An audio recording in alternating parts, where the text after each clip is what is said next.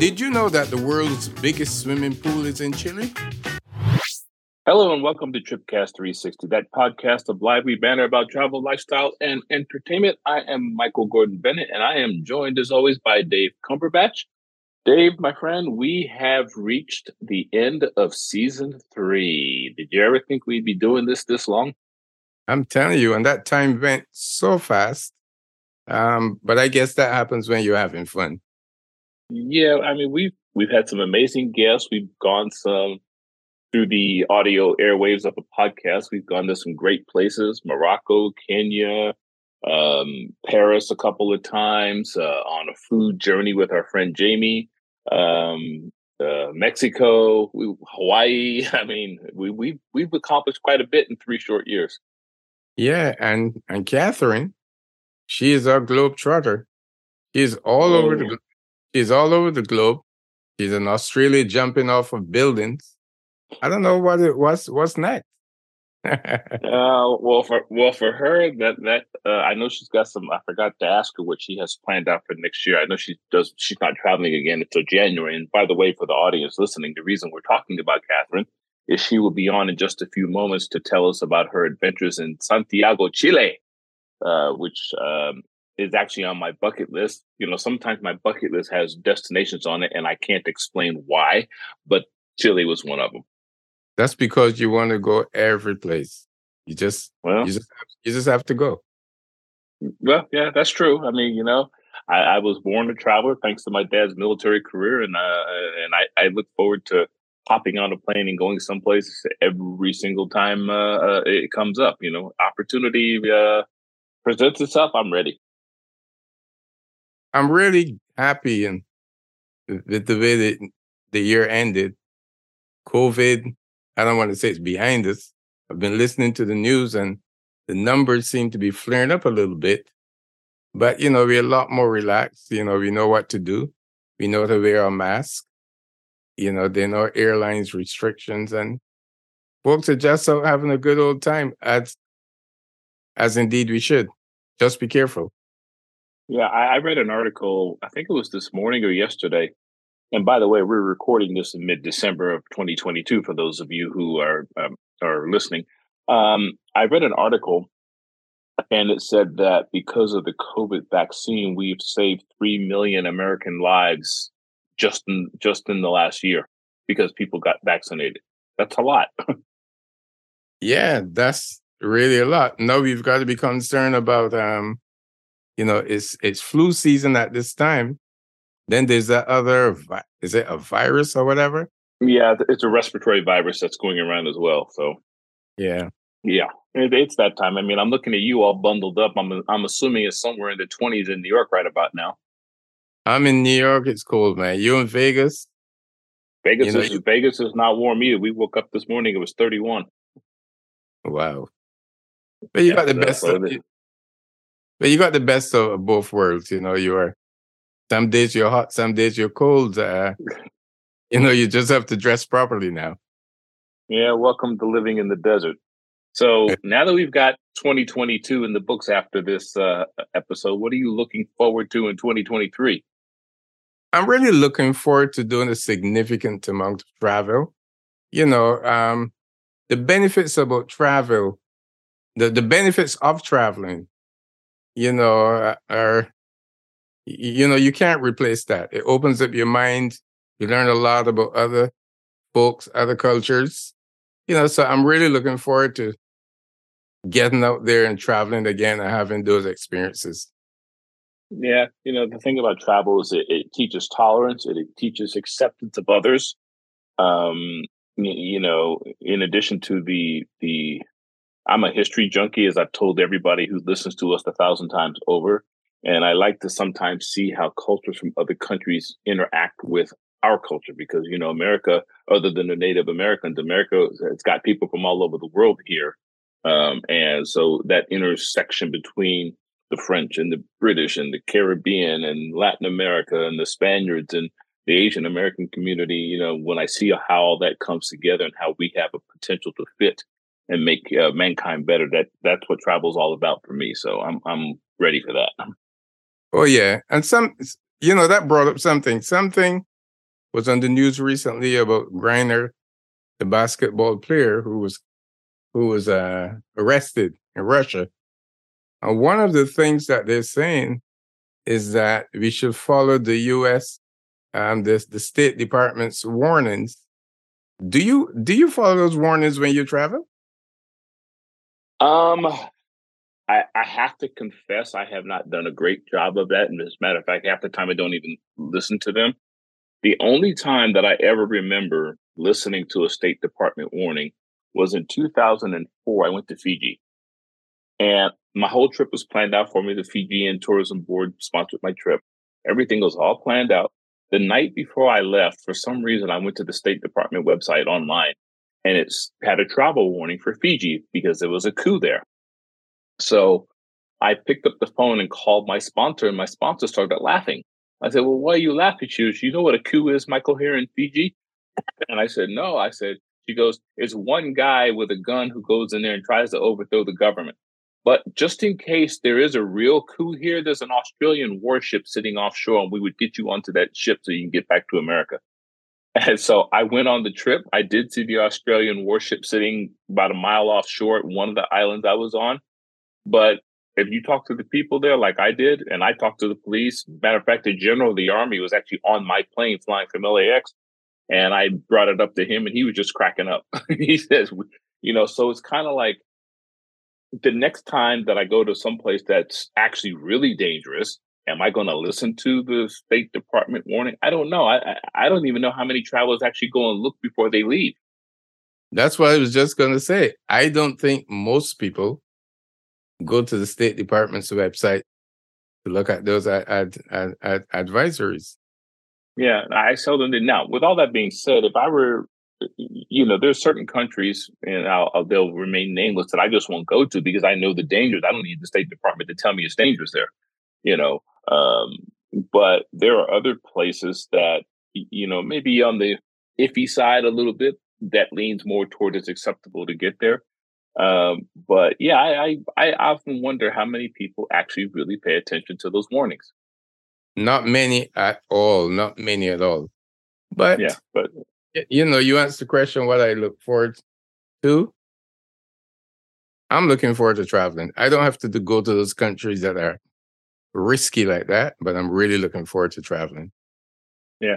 Matter of fact, I, I actually am more concerned about my health in terms of traveling to a destination than I am worrying about um, danger from other sources because I, you know, like you, we pay attention to the news. We know where the trouble spots are around the world because we pay attention.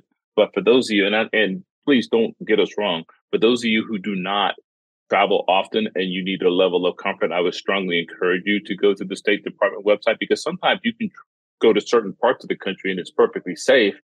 And then you go to other parts of the country and it could be a danger zone. So, you know, um, I, I, just don't need that level of comfort, like I said. Um, but you know, it is what it is. And as regards to Brittney Griner, I am for one glad she's back on American soil. Um, and uh, hopefully, the world here in the United States will give her time to heal a little bit and, and respect yeah. her privacy and, and, stuff like this. She'll speak when she's ready to speak, and not a minute before. So I, I just hope everybody uh, respects that. You know, she's been through an ordeal. None of us know what it is, but we just have an idea of what it could be. So just, you know, give her her space. Uh, she'll right. speak when she's ready. So, That's right. With all that, with all that being said, let's jump into today's podcast. But before I do, um, let me dispense with the obligatory comments and and how you follow us. Um, our podcast, this podcast, is available pretty much anywhere you get a podcast Spotify, iTunes, Google, uh, you name it, we're there. But if you forget any of that, the best place to check us out is on our own website, tripcast360.com. That's tripcast360.com. Um, and so we're, you know, as this season ends up, we'll, well, in January, we'll start our season four, and we're looking forward to some of the exciting destinations and maybe just a tweak of a format change uh, coming up next year. So that's one thing. We're also on social media. We're on uh, Facebook. We're on Twitter. We're on Instagram. And our YouTube channel is coming along, although it's not ready for public consumption just yet. Uh, but we're getting there. So check us out. Uh, our handle on all three is TripCast360. So you shouldn't have a hard time finding us. And of course, you could also check out our website, tripcast360.com.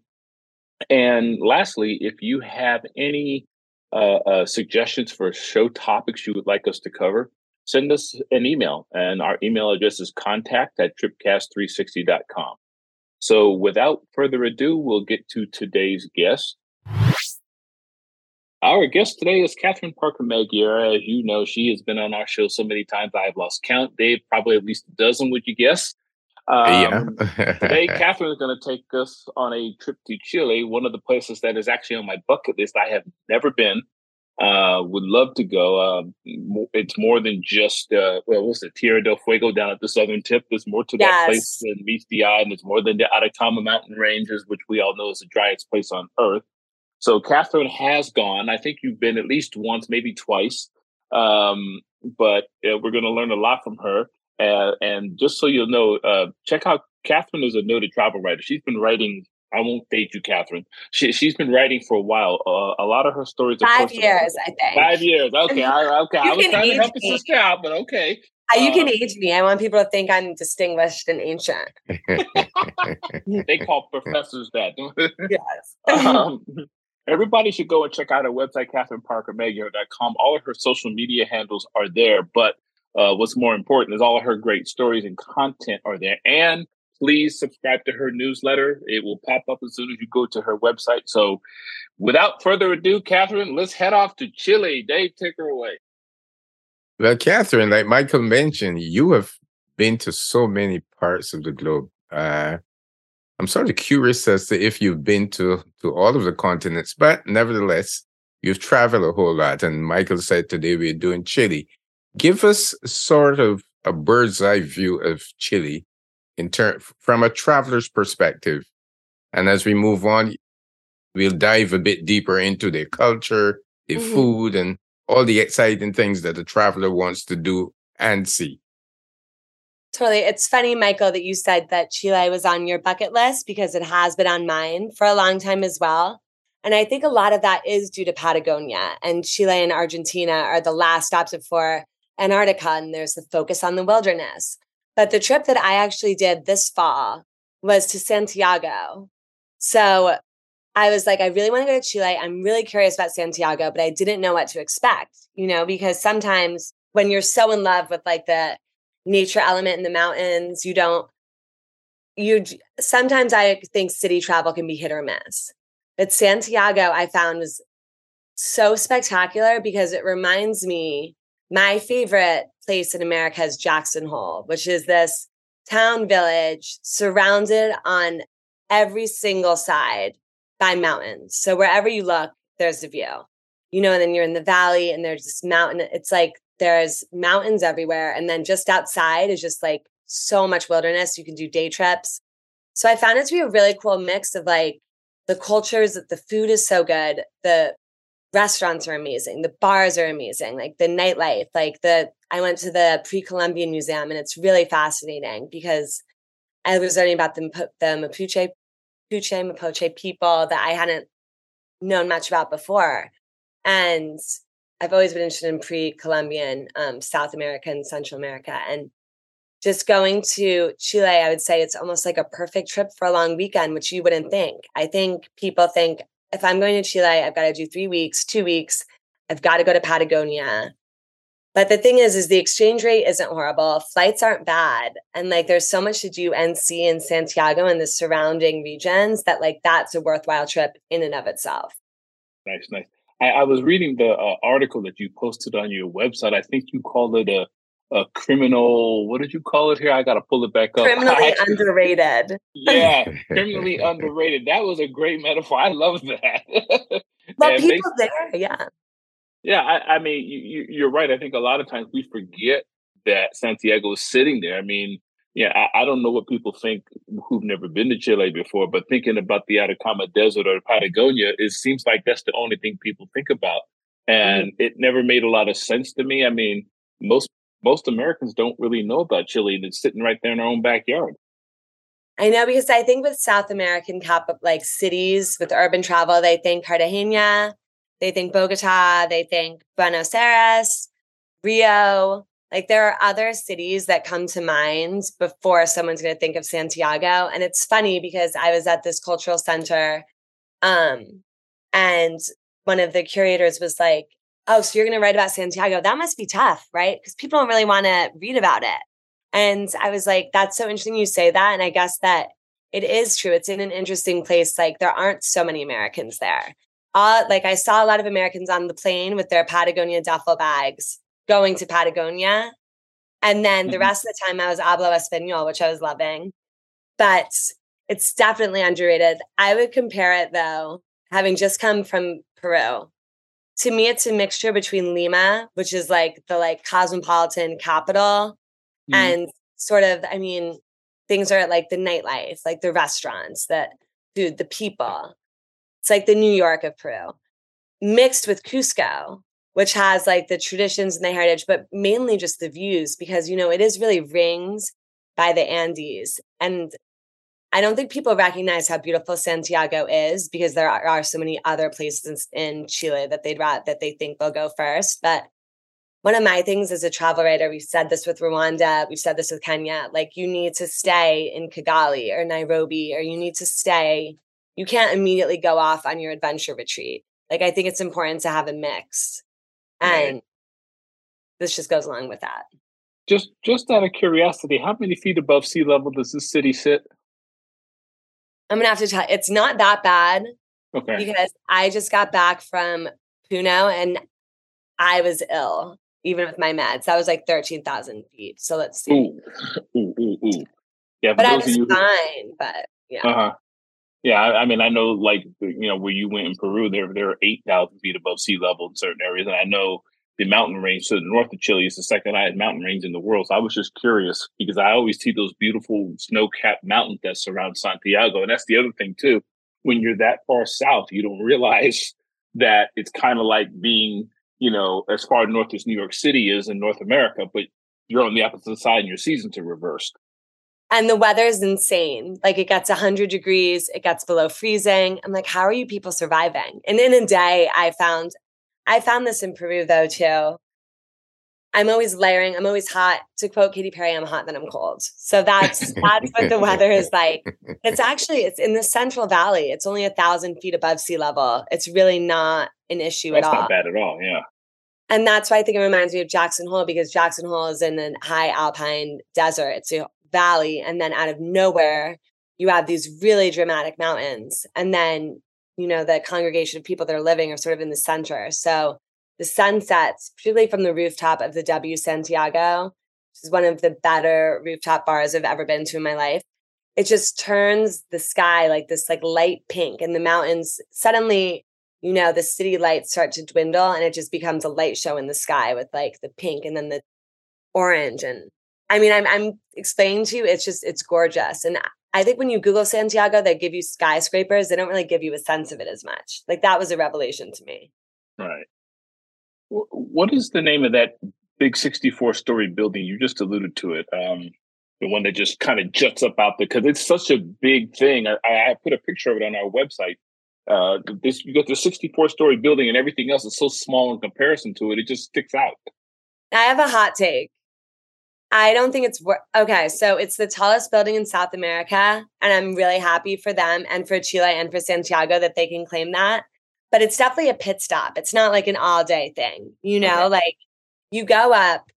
At the end of the day, like I am more of a nature human, so like a cityscape doesn't excite me as much as like apparently some of my friends on Instagram who are always posting the New York skyline. So maybe for them it would have been a huge deal, but it was just it's cool. They have a coffee shop. They have Pisco sours, and it's interesting. You get a sense of the scale of the city, and also it's crazy because the mountains still feel. It's funny because the mountains both loom over you and then feel impossibly far away. I I just wanted to make sure that you were not tempted to jump off it like you did in New Zealand. That's all I was asking. New Zealand, I was down. You couldn't even jump off this if you. Everything was. I think pretty much all of it was covered. But we did do we you know what we did do in sort of we obviously didn't climb as high, but San, Santa Lucia Hill, it's in the middle. So it's known by like the native Mapuche people as Huelén Hill.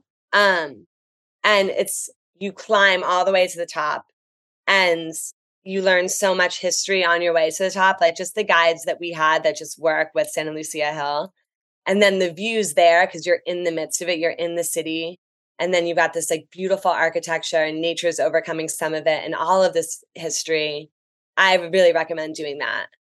And that, and it's a little bit of a workout in the sense like first thing in the morning, I was like, I'm dead, but it wasn't so much of a workout that you're discouraged. So I think that should be something you do on like your first day. And that I have two others things I think you should do in Santiago proper. Because one of the things about Santiago is you can do day trips really easily. So you spend some days in the city and then you go to the surrounding areas. You said earlier that Chile was on your back bucket list. For all the reasons that Chile was on your bucket list, if you can if you can elaborate on those, for all the reasons that it was, what else did you learn that really, really excited you? I didn't realize how fashionable and glamorous Chile was. You know, I just think Argentina always has that reputation, somewhat Colombia, but Chile, everyone is very attractive. The restaurants, like, it's all like, it's very luxurious and very cosmopolitan. And I'm not saying that in the sense of, oh, you know, I assumed that it wasn't because I think of Patagonia. Like, I don't consider Boston luxurious and cosmopolitan, but but Santiago is. You know, so that right. was something.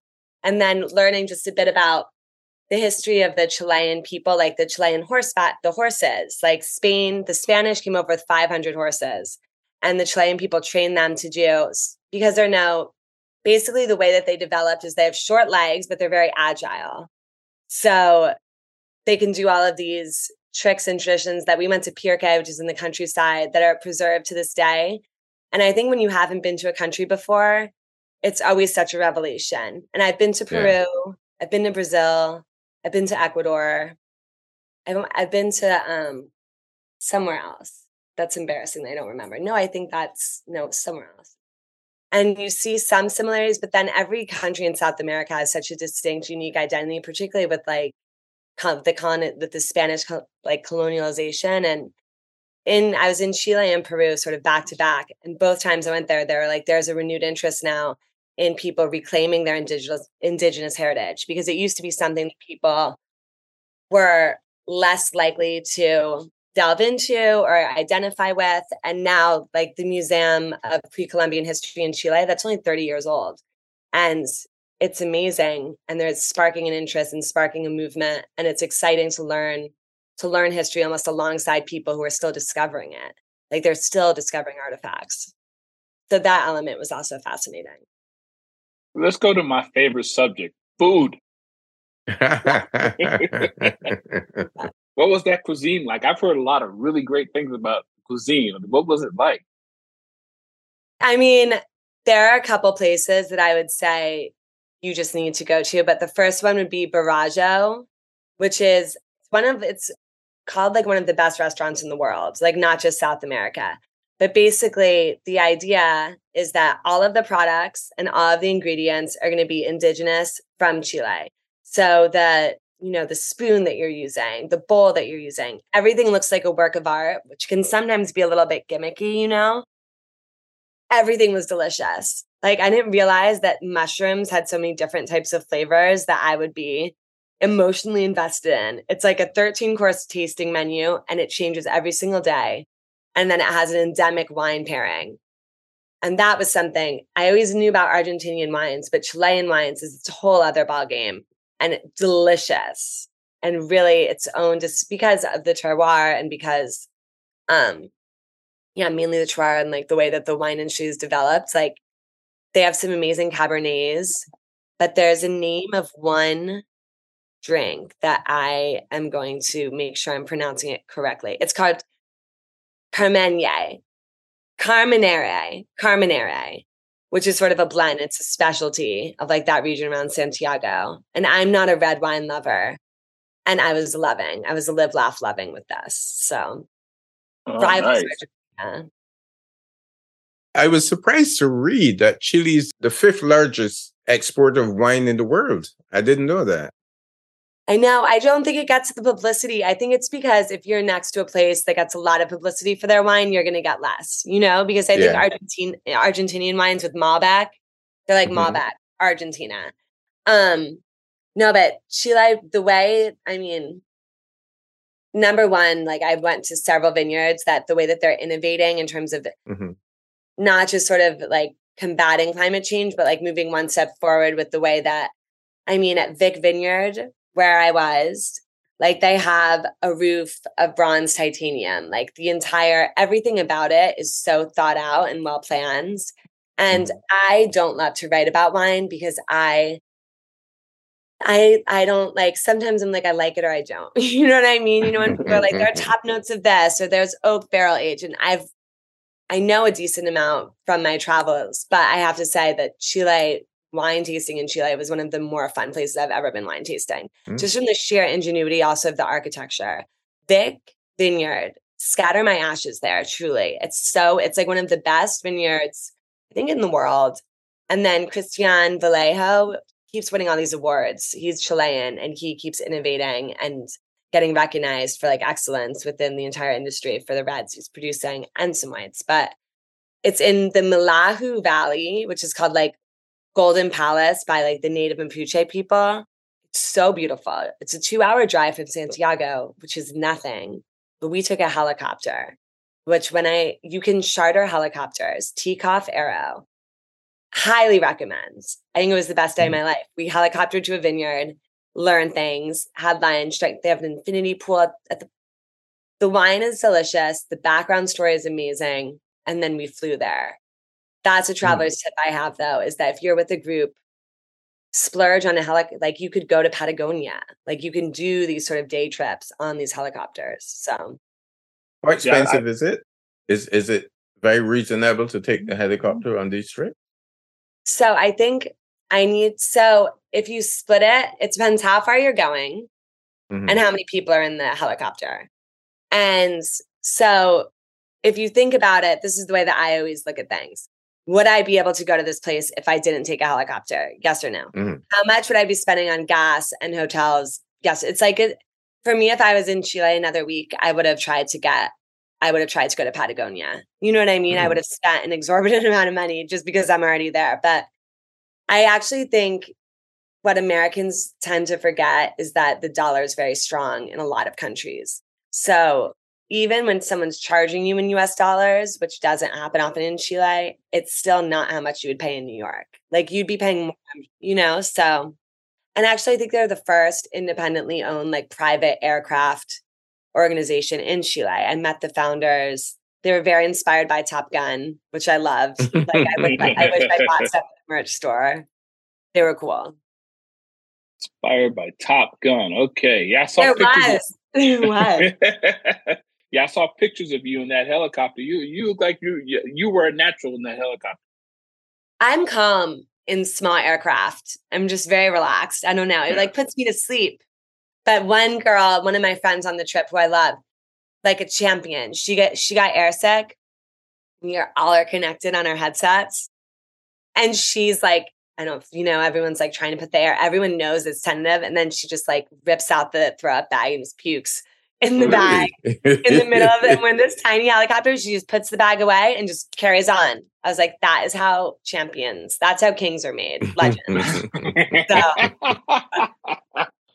For me, I was like napping. yeah, doesn't she know you jumped off a 600 foot building? Man, this, this helicopter was nothing for you. I have a sense of peace. This is probably either very Buddhist or mm, Aymara or something. Like, I'm like, if this is my time, it's my time. Or Big Fish, that movie where he's like, it's not my time. It's not my time to die Mhm. yet. That's sometimes how I feel. I'm like, if this plane goes down and I'm the only casualty, like, so be it. Like, I'm in a cool place. I'm at peace with that. Right. I'm less at peace, like, I don't know. Other things scare me. I'm not a crazy person. Davis. Dave is a crazy person. Dave's a crazy one between the two of us. I love how we were like, let's stay super on topic, and I'm talking about dying in a plane. So I apologize. Yeah, well, you know, we we we, we like to detour. Someone's got to liven us up. yeah. You notice I stayed silent on, at that comment, Catherine. well, well, when we're having that and, and it's interspersed with discussions of wine, it kind of, you know, it fits. It fits. It's you know, it's it's nihilistic, but it's also, I don't know. I'm I feel a little bit I don't feel totally fried, but it's funny thinking back to this trip because it was such a whirlwind of different experiences. Yeah. And I can honestly say, and I think it's a mixture of the people I was with is huge. Lorenzo, I loved. I loved the ladies who were with us. Um, we first stayed at the Ritz and then the W. And I mean, I find usually when I travel in South America, like I just hablo español poquito, but I love the food. I love the drinks. I find the people to be very, very kind and helpful and friendly and fun. And that's such, that's like a generalization, but it's also, I think you can make a general, like about a culture, you know? Like, I mm-hmm. don't think that Swedish culture is super fun, but I like Sweden. But when I was there, every day was just, it felt like a vacation and less like work. And I think because the things that we were doing, which is what any vacationer would be doing, it was impossible just not to enjoy. Right. What's the nightlife like there? And um, do you care to share any adult beverage experiences you had? So aside from the from the Reds, I am a huge pisco sour lifelong. That's my that's my drink. Even even though in Cusco, I swear to you, I think at that altitude it was actually giving me heartburn because I kept drinking them. Uh, and through that, I kept drinking them. So whenever I'm in a place that will give me a pisco sour, that's what I'm ordering. And my last trip to Peru, I discovered passion fruit pisco sours, which are a thing. But mainly in Chile, I was drinking pisco sour, the Ritz Carlton bar. So we first at the Ritz at the Ritz in Santiago, and then the W, which is great because they have such different energies, but they both were sort of they both were amazing in their own way. But the Ritz Carlton bar reminded me of like the Bowery Hotel, like in New York. You know, that loungy area where like it's a bar, but someone's playing the piano or people are mingling over here. Yeah. someone's playing a game, you know? It's very loungy and vibey and cool. And I love it. It's dark wood paneling no, I don't know if there's ever a time when it closes. You know, I think it's always kind of open. They have live, they have some sort of live music every night. I loved that. Um, and then I mentioned the rooftop bar over at the W, but like that's you can always tell when it's like are just visitors going here or are locals coming here too. Because at the rooftop bar, that was like a scene. To the point that the mm-hmm. last night I was like, I I need to hibernate from this for a second. Cause it is, it's it's like a vibe. It's almost like Surf Lodge in Montauk, dialed up more, you mm. know, mm. and the music, but there are different sections. Like there's a rooftop pool and then a DJ area, and then these amazing heat lamps where you can just. I actually drank, I think, a painkiller there, a Virgin Islands tribute, but that definitely was like in both of those places. I was like, this is interesting because these are hotel bars that locals also go to and people would go out to. Because sometimes yeah. a hotel bar is just like there's no other way around. It's sad. It's like these people don't know anyone in the city yeah. and they're sitting there. Wow. wow. Did you uh, tell us a little bit about the architecture? A lot of cities have this unique architecture to them that's part of their culture from their past. I saw in your article you also mentioned there's some cobblestone streets around this the part of the inner city area. Give Tell me a little bit about the architecture. Is there any distinct architecture? Forget the, the, the big tall building, but just you know something that's uniquely Chilean. I was interested. It was interesting to me how there's like a colonial, there is a colonial aesthetic, and then just very suddenly just very modern buildings, which I think you noticed when you looked at the skyline and you were like, this crazy, humongous, like skinny little building is like shooting up so much higher against I mean, essentially, I guess that's the Chilean equivalent of the Eiffel Tower back in the day. But yeah, the juxtaposition between, you know, the preservation of the colonial architecture and the a lot of sleek edges, a lot of modern. Like I said, like Santiago is very glamorous. Like it just it felt it feels very glamorous. Um and on a street by street basis, it really depended because I think like Panama City, for example, the old part of Panama City, I would say is like one of the most romantic cities in the world. Manaus in the Amazonas in Brazil, I feel the same way because I don't like modern architecture. And that's just something that I'm, I live in New York City, I deal with it, but it's not my favorite. So I liked San Lucia, the Santa Lucia walk because you're like, that in itself is so historic. But I like those parts of the city that have survived. Almost, but then it's interesting to see, and I've been learning this more. I love Mexican haciendas and I I attribute that originally to Mexico, but you know that also came over, I guess, partially influenced in Spain, and they definitely have those as well in Chile. But the the biggest things I saw, like the most striking buildings and design, were very modern, very sleek, elegant, crisp, clean lines. Like I went to um, what is the name of this particular vineyard? there were two that I went to that I really loved. Um, it's called Viña Haras in Pirque, which 100% everyone needs to do a day trip to Pirque. But truly, there's like an underground tasting room with a fountain. And then, so you pull up and it's beautiful countryside and Andes in the distance, and it's all lush and green. Like, where's the tasting room? It's underground. And then it almost felt like I was in like a well preserved Roman cemetery in the best way possible. Like everything is stone, you know, just everything is well considered. With VIK, VIK Hotel. I think that what they do that's smart, that I've seen at least, is that the nature, the surroundings are so beautiful that they really, and I saw this in the Galapagos, they let um in the Galapagos, like these really luxury places, they sink into the natural environment. They use the natural woods, they use the nat they maximize the windows they tell when the sun is setting you know and that was the type of architecture that i was impressed by the most from the modern style. I'm actually looking at these pictures by the way uh, on the story that you wrote the Viña Haras de Pirque. The, the, views are breathtaking. You got one that you've got a uh, a glass of wine in the uh, foreground and then it just it kind of expands out to this lush area with the mountains in the distance with the snow that had to be an awesome view that was only like an hour and 45 minutes away from Santiago. You know, I think that's what's that's what's so unique, I think, too, about the city is because I do think people think of the extremes as north or the south that they need to go to. But the Chilean countryside, like these places are so beautiful and they're trying to think of what American city. I guess San Francisco, even though that city annoys me sometimes. Like you can go to Napa, you know what I mean? Like you can mm-hmm. do Tahoe. But I think this is on a different scale because when we went out, particularly flying and driving, I got two senses of it.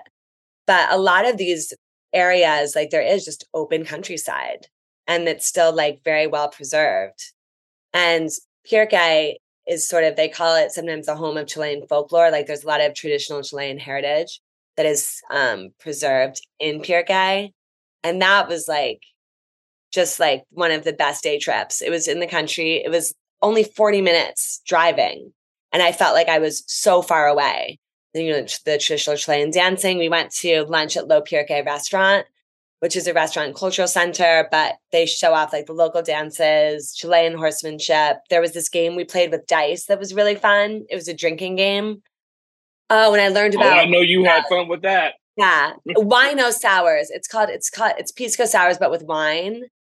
I forget the name of it actually at the moment, but she will give it to the owner of this restaurant. I want to be her when I'm, I want to be her now. She's so cool. But she's like, yeah, this is something that originally it started smaller. And then we were like, oh, let's get more of the community involved. Um, in terms of there's a lot of, you know, just skills and just a lot of athleticism with like the dancing and the and the horsemanship and then it's just become a larger cultural thing. Like a poncho can cost $10,000 like your poncho that you're wearing on horseback if you're Chilean is the equivalent of like a Scottish quilt mixed with like I don't know a crown. I got a poncho from the Mapuche there's this place it's called Artisans de, Ch- de Chile, Chile and they're like indigenous made objects and clothing. And I was convinced by a Chilean man that I could rock it in New York City. I haven't yet, but just learning the history. I tried. I rocked it in France. I wore it in France. I read where Chile has the world's largest swimming pool, some 1,000 yards in length and 115 feet deep. Did you get a chance to go there? And what what's that experience like? I I just can't imagine the attraction for a swimming pool that large. I can't imagine it either. I think of Bondi Bondi Beach in Australia. You know, they have that famous swimming pool, which I think looks really cool, and it's right mm-hmm. on the mm-hmm. ocean. I didn't go there. I I can't fathom. But also, here's the thing: is I don't know how much like. Well, I I did just go surfing in Lima, which was fun, but it was wetsuit in spring. So maybe people are like, I want an ocean. Okay. That's temperature. It's the same. I think it's the same instinct that built the tallest building in South America. Uh, maybe. yeah, they always got to have the biggest everything. Yeah, and good for them. Why not? Someone needs to do it. But I can imagine. I mean, I can imagine a very tall building fully occupied or almost fully occupied, as opposed to a swimming pool that large. How many people go there at any one given time? See, Chile, Chile is full of mysteries and surprises because this yeah. now is something that I'm curious about. But I've been mm-hmm. curious going, but it's funny because I was worried in full disclosure, you guys are both travelers, you fully understand. If you go somewhere and you're like, I didn't see everything I wanted to see, like I wish I'd stayed long. I had no opportunity. Like I guess I could have extended my trip, but like I didn't really have the timing or whatever, and I hadn't planned for it. I left feeling like, damn, that was awesome. Like I didn't feel any like, oh, I wish I'd gone to Patagonia or done because you know some of those places are so iconic that people are like, oh, you would go and not go there. And my whole thing was like Santiago was amazing, and what I saw and like the countryside and the stories I'm writing, I think a lot of people maybe in South America know about it, and some Americans there are definitely Americans who are aware, but like Pirque and the Golden Valley, it's like those places are gorgeous and they're and they are just outside the city and the city is fun and i like going i like learning we've talked about like i like making friends and i was able to make friends with my spanish at this point now mm, fun wow. and, and just to put this in a little bit of perspective for those listening Santiago is not a small city. There's six million plus people that live in that city. It, it is not something that you know. It's one of the largest cities, basically in the Western Hemisphere you know, once you get past New York and Mexico City and Toronto, it's huge. Yeah. Well, I recommend staying in um to stay in oh my god. I literally just wrote this down to remind myself. But oh, Las Condes, like the the metro metropolitana region. Like that area because it is I mean, I felt the same way in Lima. I was in Miraflores and to go to the old part city in Lima, the amount of traffic and it, it would have just been impossible. So, but mm-hmm. I did love where I stayed and I felt like it was accessible to like the historic landmarks, easy to also get in and out, easier to get in and out of the city because traffic can be a thing, but also very walkable. So, yeah. What time yeah, of year did you go? I went in um October. October. So that's basically kind of like a shoulder November. season. Yeah. October, November. Yeah. And the weather was great. I mean, I find that when you are in the southern hemisphere, it's just more extreme all the time. You know, like when you're hot, you're like in Peru. When I was hot, it was really hot. In Chile, actually, it was like perfect actually visiting in the fall because I feel like I'm quoting something from um from I forget the name of that movie where it's like it's the perfect weather. It's not too hot. It's not too cold. All you need is a light jacket, I think, from Miss Congeniality. But that's truly how I felt. Just light quilted jacket, pants, one sweater. It was perfect. You were never too hot or too cold. I think that's the perfect time because summer gets really hot. I have Lorenzo, who is like my guide there, and he was so lovely. He was saying it gets becomes like 100 degrees. Maybe that's why they've got that swimming pool. maybe, maybe how many times have you been to Chile? And um, have have your experiences been different on every trip that you go? So this is my first time. Oh, it's your first time. Okay. So that's why I also felt like I know you guys can relate to this, but you'll read about a place, you know it, you know you have an idea about it, you're curious about it, but you don't really know until you go, and then everything sort yeah. of unveils. Like just learning. I mean, the Museo de Pre Columbia was huge. You know, to see okay, like this is how people originally, which I've heard before, and I'm learning more and more about. You know, how the, how the indigenous culture is basically the overlap between them, mm-hmm. essentially, mm-hmm. and the different tribes and where they came from. But just learning more about the history of Chile, and then how those traditions are kept alive today. But then also just there's a joie de vivre. I had fun there. You know, sometimes I think, you know, Michael lives in Las Vegas sometimes and he can vouch for this. Sometimes there just are places that are fun. Yeah. And yeah.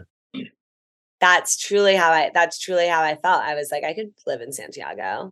Particularly it's 40 minutes to go from an amazing vineyard to like downtown, immediately downtown. Like you are the wild the nature is so the countryside is so accessible. So right.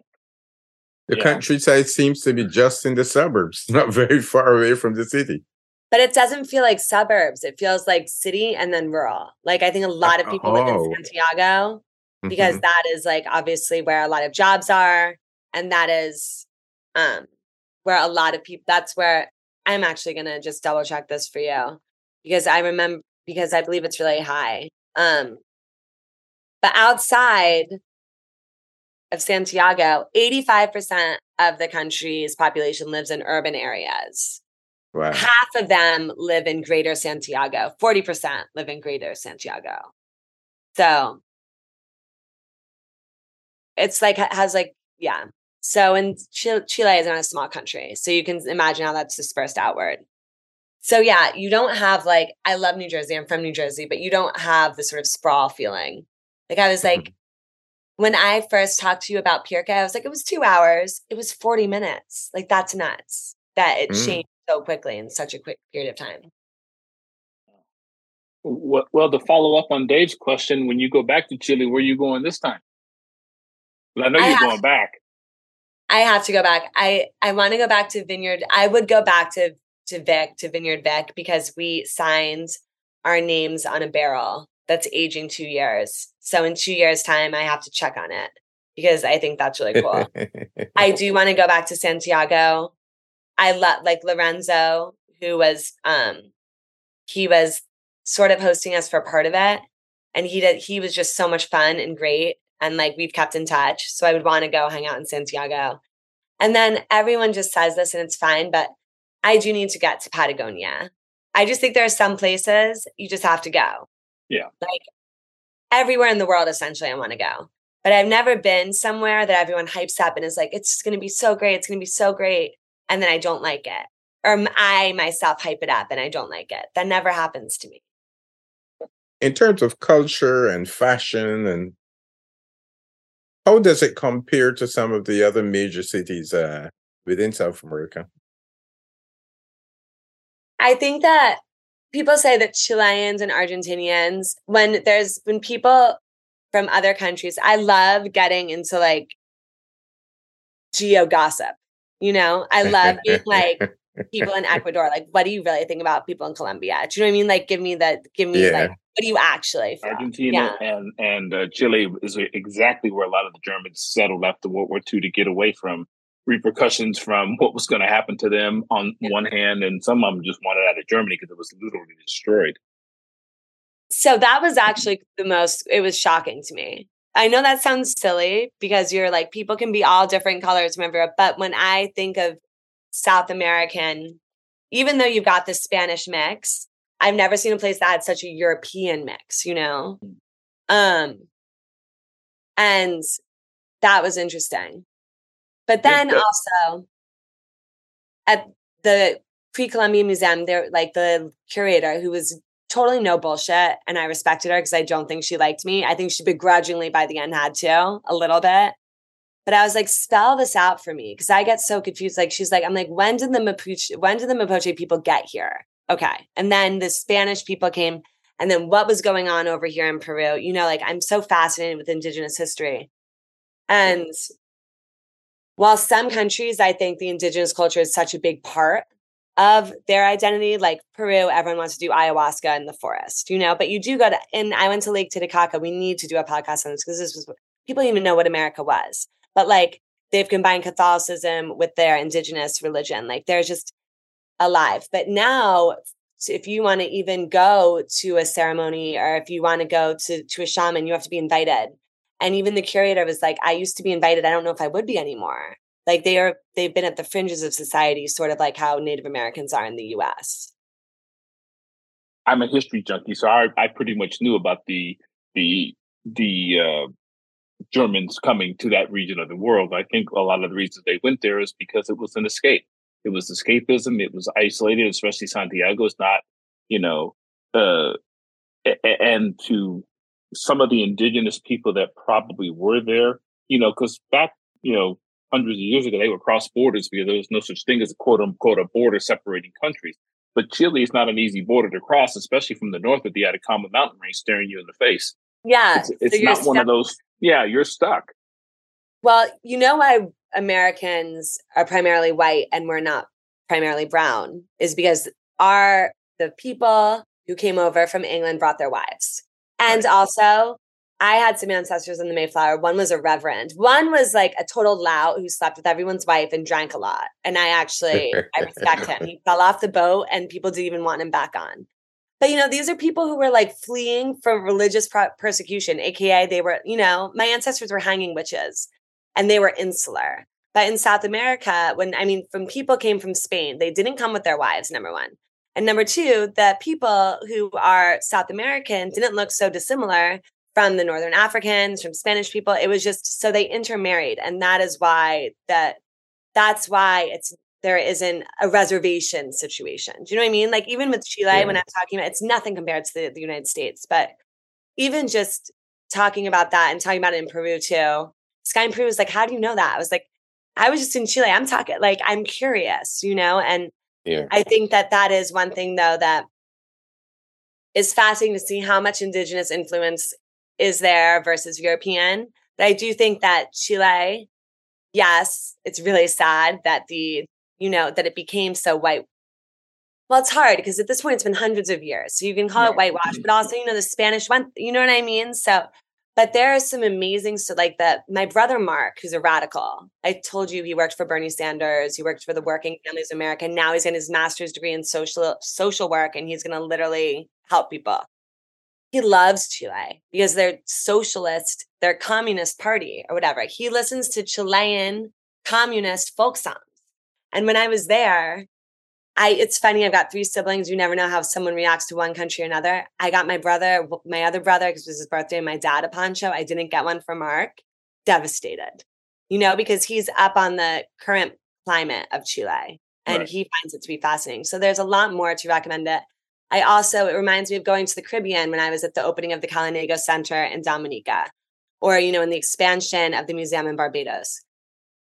People that it is a moment where it's more exciting to me. Not more exciting, but it's more as a travel writer, I feel more passionate. People know about the Louvre, but like this museum, this pre-Columbian museum, and this one I also just went to in Lima, which was insane. We'll do another podcast. It has it's meaningful, it's special. And 200 years from now, it's going to be, it's going to be another Louvre. Do you know what I mean? I think the history arcs forward like that. I looked at some of the facts on Chile, you know, doing a, a bit of my research before the podcast. And I found it strange that Chile is the best place on, the, on earth for stargazing. Oh my God, yeah. Really nice. Did you I get a chance that. to do that?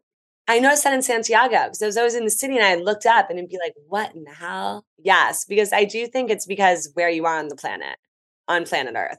Because, like, as we talked about, Santiago is a there are bright lights. It's a big, bustling city. So the fact that I was seeing stars through those lights. I was I was going to ask you that question. How were you able to see that? I don't know. I think it's okay. So there are different dark sky regions. It's some people are calling it sort of like a, a fake designation because people, some places that have really dark skies are like, we've been in like paperwork forever. But I think I was talking, I do remember talking about it with someone in Chile. I think also because there just isn't a lot of pollution. Like I love China, I love Mexico, but Jalisco, you know, is so beautiful, but you can never fully see the mountains because of the smog. China, I was so lucky that the I had a blue sky at the for the Great Wall Day. And then Chile, I think it was a combination of that. And then also look where it is on the planet. Like you go da- you go down deeper, you're in Antarctica. And also, I do believe this is ridiculous, maybe, but I think where you are equatorially, everyone else is impacting you. I know that one person's bad habits impacts the globe. But I also think that when you're down that far south and the winds and the oceans are moving certain ways, you're maybe less affected to the pollution that's happening in Detroit. Maybe I'm wrong. This is just my response to it. Actually, I don't think you are wrong. I actually think you're correct. I think that um, you know you're not that far from, like you said, uh, South America. You're also not that far from the Pacific Ocean. No. I mean, you're literally right there. And, and, think about this. What other population center that far south in South America is there? You know, you'd have to jump over to Argentina to go to, you know, Rio or something like that. But there's really not a big population center there that would actually lend itself to polluting the air and the qualities. And I'm sure with the trade winds and the mountains and stuff, because, you know, I live in Southern California, you know, half the time. And I remember a lot of times there are certain days where you can stand on the beach in Santa Monica, it's just as crisp and as clear as ever. But if you went 20 miles inland with all the ocean current blowing the, the smog and stuff inland, you couldn't see the mountains and they're right there. Exactly. Like it's so dependent. And yeah, if you look at, because Chile is funny because it's got its little slice, you know, right, it goes yeah. down to the tip. And then when you see like the countries that obviously Argentina, which I mentioned, like I'm dying to go to Argentina. I hope people don't listen to this podcast and they're like, "Don't bring her here. She's gonna, She's gonna expose us." I'm just sharing the truth that I feel. But like, if you go north, like I was in where I was two weeks ago, Lake Titicaca. Which, by the way, this is hilarious. I think I mentioned this to you. Everyone in Chile was like, "It's so touristy. It's all right. It's touristy." I didn't see another. I didn't see another American. I was in places people didn't even know what America was. Do you know what I mean? Like people really? didn't speak Spanish, they spoke the indigenous language. But what I'm saying is it was spectacular. And it's that is what's north. And then you've got the desert. So you're surrounded by these beautiful natural regions that I do think impacts just like the light sky. I do think Chile, I need to go to Patagonia. I've heard the Patagonia side in Chile is better than the one in Argentina, like the really famous parts of it, like the snow capped um, mountains, etc. But I'm really happy that I went to Santiago. And I also think that my travel in Ecuador, in Brazil, and in Peru informed how much what I got out of it too in mm-hmm. Chile. I really love South America. I think a lot of I think a lot of Americans don't go. It's like a stereotype for Brits because everyone in Europe is always going. Like this Jasmine, who I loved, who was one of my um, hosts in Germany, she like spent a year. She dated an Argentinian, fluent in Spanish, and this guy I dated in college, who was British, he went to Argentina all of the time, and then he would go to Ecuador. I think for some reason, because we have Mexico is obviously a gift. It's amazing. It's beautiful. I love Mexico. I think that people sometimes don't go further. Now we're at Costa Rica and Colombia. But if you think about it, now Peru is trendy. But it's so inexpensive which is crazy for the quality. Yep. It's so strikingly beautiful and it is so close. It's the same time zone. It's the easiest flight. Wow. Yep. Uh, everything you said, I echo 100%. Um, yeah, I, have never understood. And you're right. It, Costa Rica and Panama in particular, and maybe Colombia really hit the radar in the last, what, decade or so. Prior to that, most Americans would stop at Mexico or go to the Caribbean, and that's it for for that part of the yeah. world, you know, and otherwise they're going to Europe. I think South America has the same perception problem as Africa does, continent wise. And right. this is how what I mean. Last night I was talking to my friend Lawrence, and he was like, I really want to go to safari in Africa. And I'm like, where in Africa? He's like, I don't even know. Like, I don't even know where to start. You know, he's like, I wouldn't know. He was like, I feel like I got to do 20. He's like, I think it's going to cost $20,000. And I was like, that's not true. I was like, it doesn't cost that much. I think people get overwhelmed and they they because it is like a I think both Africa and South America, what they have in common in the countryside is they're sweepingly gorgeous. And also that people don't really know a lot about how to get around, necessarily where to stay. Like I hope my articles shed light on it. But I'm like, you could you can go to Kenya for six days and you can spend less than you would spend in Paris on a long weekend. And same with Peru. Like my parents, they had to reschedule their trip because my dad was sick. He's fine now. But they went to Panama for a week. But they're like, Peru, I think we need three weeks. And I'm like, you don't. But there's this misconception that right. you do.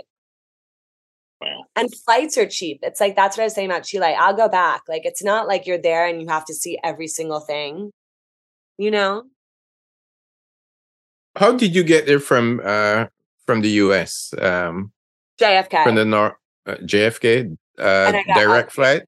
Yep. LATAM, love them. Love them. They upgraded me. I think LATAM gives you space. They give you unlimited drinks. I love LATAM. oh, the, the drinks are the best part. Man. Yeah. And well, for me, the space is actually more important than the drinks, even. And you know what's funny is that people were very. I spoke. A lot of people speak English, but like people, wherever you go, more if you go outside of city, people aren't speaking that much English. You know what I mean? Mm-hmm. I think so. It was also it was interesting for me to be practicing. Now I've learned Spanish phrases in like four different countries and speaking some of them in Chile. They were like, that is an Andean bush language that makes no sense to me. So, but like for me, now I think yo hablo español muy bien. Like I might actually, coming out of this trip, it's my fourth South American country, I'm like, I kind of want to get fluent in Spanish. Don't blame you, especially when you got a third of the world's population that speak it anyway. Everyone speaks it. I don't understand why it wasn't mandatory. I did French. I love Paris. I love all of France. But I I was in Tunisia and my French was worthless there. It's because it's different. Like, where am I going to speak French? Maybe St. Bart's bit, but the Caribbean is so far from France. They've got their own dialect. Like, right. I've always loved to hear people in South America being like, Spanish people don't speak correct Spanish. Like Latin Spanish and Mexican Spanish is a totally sort of different thing, you know? Yeah. Yeah. Especially since I'm now living in a house of the lady who was born and raised in Spain and who speaks real Spanish. Uh, yeah. I, I, she she actually picks up on my accent when I speak to her in Spanish. She said, "You pronounce certain words like a real Spaniard." Well, I lived in Spain as a child, so the memory of the, those pronunciations have actually yeah. stuck with me. Um, but like when I go to Mexico and I listen to them speak Spanish, I can tell the difference, and I my ear is starting to get a little sensitive to that now. My only thing is, is I wish they slow the hell down so I can understand them better. Oh, well, I like get the vocabulary most of the time Yeah, because you probably we should both become fluent in Spanish. I think this is something we can do by 2025. I'm like, despacito, por favor. Because I had this moment in France. I met this guy who speaks Spanish, French, English. And he was like, I lived in Argentina for a while. Argentina keeps coming up. He's like, here's my thing. Because I was speaking French. He goes, I don't speak to sound smart. I don't speak to mm-hmm. sound good. I speak to be understood. And that's how I speak Spanish. And I'm getting better. Like my friend who I really love, Alexa, though, she was trying to teach me about conjugations. I'm like, no, no, no, no. I need to get, I need to be able to like get my way through the day. And he was like, if you just keep doing that and practicing, then you do get better. Yeah. I mean, when I learned, when I was a child and learned Spanish, I didn't learn it from a book. I learned it from living on the streets of Madrid. And I yeah. find now that I'm sitting here trying to study it on Duolingo and listening to my girlfriend's mother, it's actually, I wish I had just been thrown into the culture and picked it up that way. Well, it's funny. Everyone in America, Spanish words, because I, when I was in Peru, people did not speak, a lot of people didn't speak English at all. And my broken Spanish and their broken Spanish, we were like fully vibing. But I was like, they were like, this was when I knew I got good. I was, I was um, negotiating over an, an alpaca sweater, you know, which I was like, no negotiation. He was like, I didn't win the negotiation. But then he was like, where did you study in school? And I was like, no, like fui a, fui a Chile, Chile, es mi segundo vez a Peru. And they were like, tienes, like we understand you. Yeah. And I was like, damn, this is the beginning, you know? You got because, it. Because everyone, fuego, gracias, amigos, adios, cerveza, everyone in America says Spanish words. It's part of our vocabulary all of the time in a way that French words are too, but not to the same extent. No. and they're so common, we don't even know that they're there it enrages me when American travelers don't try to say hi, please, thank you in the native language, in the local language. It, it ain't that hard. in Germany, it's harder. I felt ashamed because when I first got there, I was so jet lagged, and I felt I felt dirty going up to them and having to be like, "Hi, sorry, I don't speak German," and they're like, "It's okay, we speak English." But then, obviously, by later, I was like, "Hello, guten tag," like blah blah blah, doing writing on my phone. It's just a sign of respect. Right. And it's astounding to me how few people even all you have to do is learn how to say hi, please, thank you, bye. And My where's the bathroom? Best. People love you. People Yep. are really, really kind if you do it, if you try. Yeah, they really are, and that that that's a universal thing. It's not. I mean, it's just something we Americans, with our arrogance, we don't seem to understand. It's one of the reasons why I was so envious of my dad, who spoke seven languages, and he, every time he went, yeah, he did. Every time he went somewhere, he picked up the language, and he was really good at it. Did he just speak? What was his method? Did he just start talking? He just started talking. He never learned it formally. I mean, my dad was stationed in Morocco, so he picked up Arabic and French while he was there. Uh, my dad was stationed in Germany. He picked up German while he was there. He picked up Vietnamese while he was in Vietnam. Um, and we, we, of course, we lived in Spain for three years. My dad was fluent in Spanish. I mean, he just picked it up, and he never. And he told me, "So I never studied. I just dropped myself in the culture, and we figured it out." So your father is actually my role model because I've been feeling because with Spanish when I left I was like I'm this is not bad, you know? If I just keep going to Spanish speaking countries and keep speaking, we could get somewhere. But also I'm not shy when I see a stranger on the street somewhere, I mean even say in New York I'm like we'll just chat at people. But I'll be like, "Hola, cómo está?" Encantara. I don't care that they're going to speak back and I have no idea, you know? Literally. And, and I've learned how to say I don't understand, and Same. they they figure it out. No hablo español. Yeah. Yep, gotcha. Anyway, on that note, Catherine, we've kept you for over an hour. Um, so we're gonna let you go. And that is it for this edition of Tripcast 360. We want to thank our guest, Catherine Parker Magyar. And as uh, we've said at the beginning, you can check out her website, catherineparkermagyar.com, and subscribe to her newsletter. Uh, many of the show topics that we discuss here at Tripcast 360 and Catherine's travels, some of this is posted on her website with some great content and some great stories. So on that note, on behalf of my dear friend Dave Cumberbatch in a freezing New York City, this is Michael Gordon Bennett in the equally freezing Las Vegas, Nevada, saying so long, and we will see you in 2023.